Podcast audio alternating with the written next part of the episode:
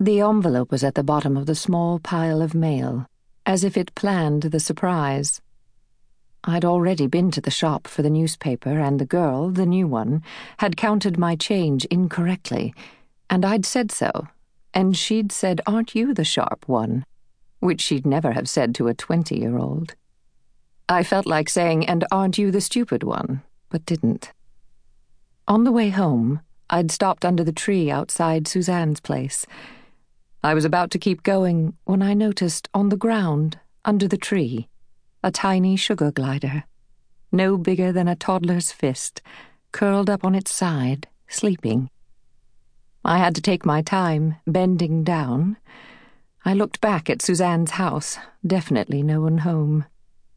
The sugar glider was breathing, but its breaths were fast and shallow, as if it might not be long for the world. I dropped my satchel and walking stick, sat down on the ground, and picked the little creature up.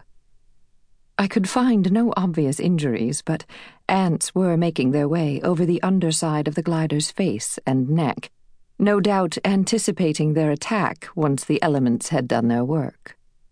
It blinked, slowly, its dark eyes looking awfully sad. I brushed off as many ants as I could, and took my cardigan from my satchel and wrapped the glider up. It didn't resist me, had no fight at all. You should be with your mother, I said, not sleeping on the footpath. I held the glider against my chest. The sun was already high in the sky, and although there was a freshening northeasterly breeze, I felt it was going to be a warm day. We sat for a while, the sugar glider and I, both of us too weak to do much else. I was just contemplating how I might manage to stand up when I saw the young man from the grocery store on his way to work. Hello, he called out as he charged down the hill towards me. Are you all right, Mrs. Hogan? Well, clearly not, Patrick, I said. I've gone and sat down, and now I need to stand up. I have a sugar glider. So you do, he said, moving closer to give me his arm. That's the one was there last night. You saw it last night? Yeah, he said, on my way home from work. Why didn't you pick it up? They're pissed, Mrs. Hogan. At least that's what my dad says. I gave him my free hand, and he pulled me up. No, they're not. They're bush animals, I said. I took the sugar glider back and sent him on his way. I'm glad I'm not a little creature, or you might have left me here. Anyway, thank you, Patrick, I said and then noticed his name badge said Mark. So nice of him not to correct me. I smiled and patted his shoulder. See you, Mrs. H. Have a good one. Most mornings I see Geoffrey, the postman, who always has something interesting to say about the world. But today he must have come early. The children next door on the uphill side were standing at the gate, in their uniforms, their mother at the top of the stairs yelling at them. Nothing unusual in that household, frankly. I smiled as I passed the children and said, out of their mother's hearing, Is that a dragon I can hear? They didn't respond, but the older one, a boy of about ten, smiled back and craned his neck to look at what I carried. I'll show you later, I said. I put the mail down to open the door and took the sugar glider, still in my cardigan, and set it down in the umbrella box. It was breathing more easily, although it was incurious about its new surroundings. Exhaustion, I decided, and exposure. Somehow it had been separated from its mother.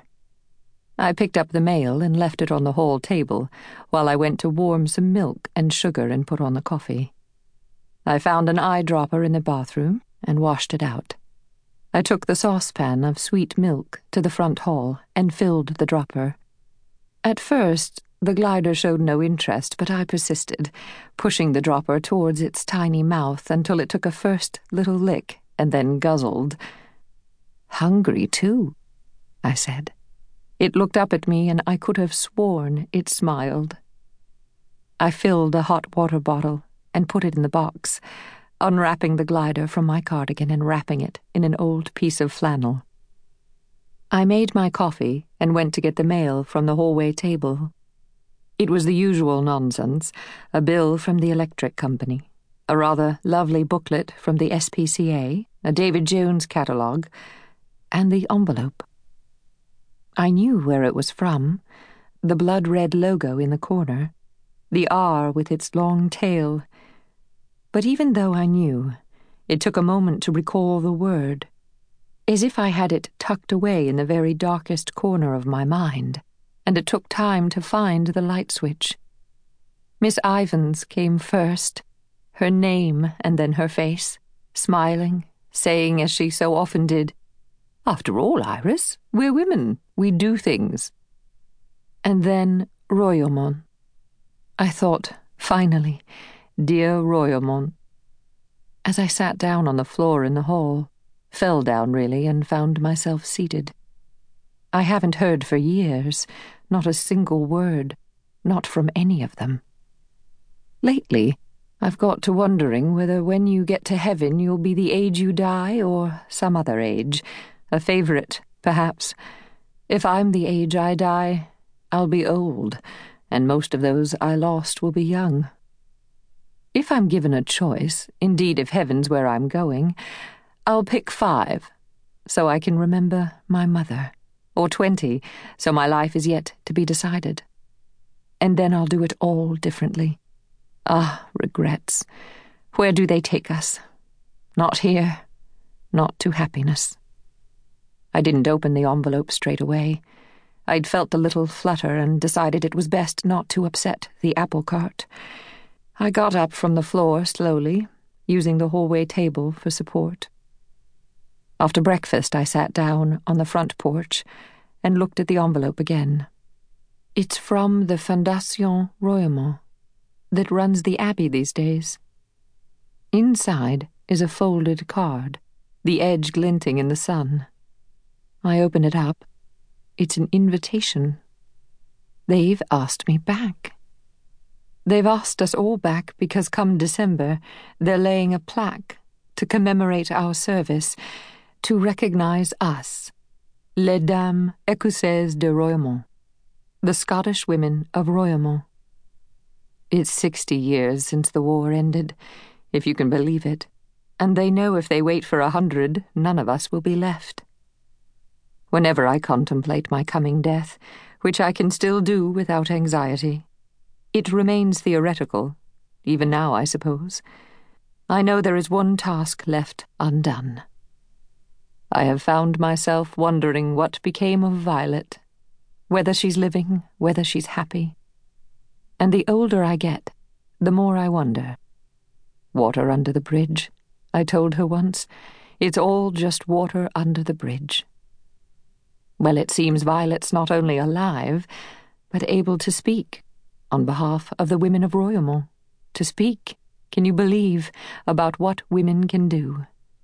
It says so on the invitation. At twenty one years of age, and alighting from the train in Paris, I felt as certain as I do now of my coming death that my life was truly beginning. The other life I'd lived, at Risdon, with Daddy and Tom, and at the Mater in Brisbane, even Al, was like a rather pleasant interval, a practice for the real life that was now mine. I remember it was a grey day, and the light refracted through the grimy roof windows of the station and gave everything a singular shining beauty. I thought I would never again see people so illuminated by the stark purpose of their lives.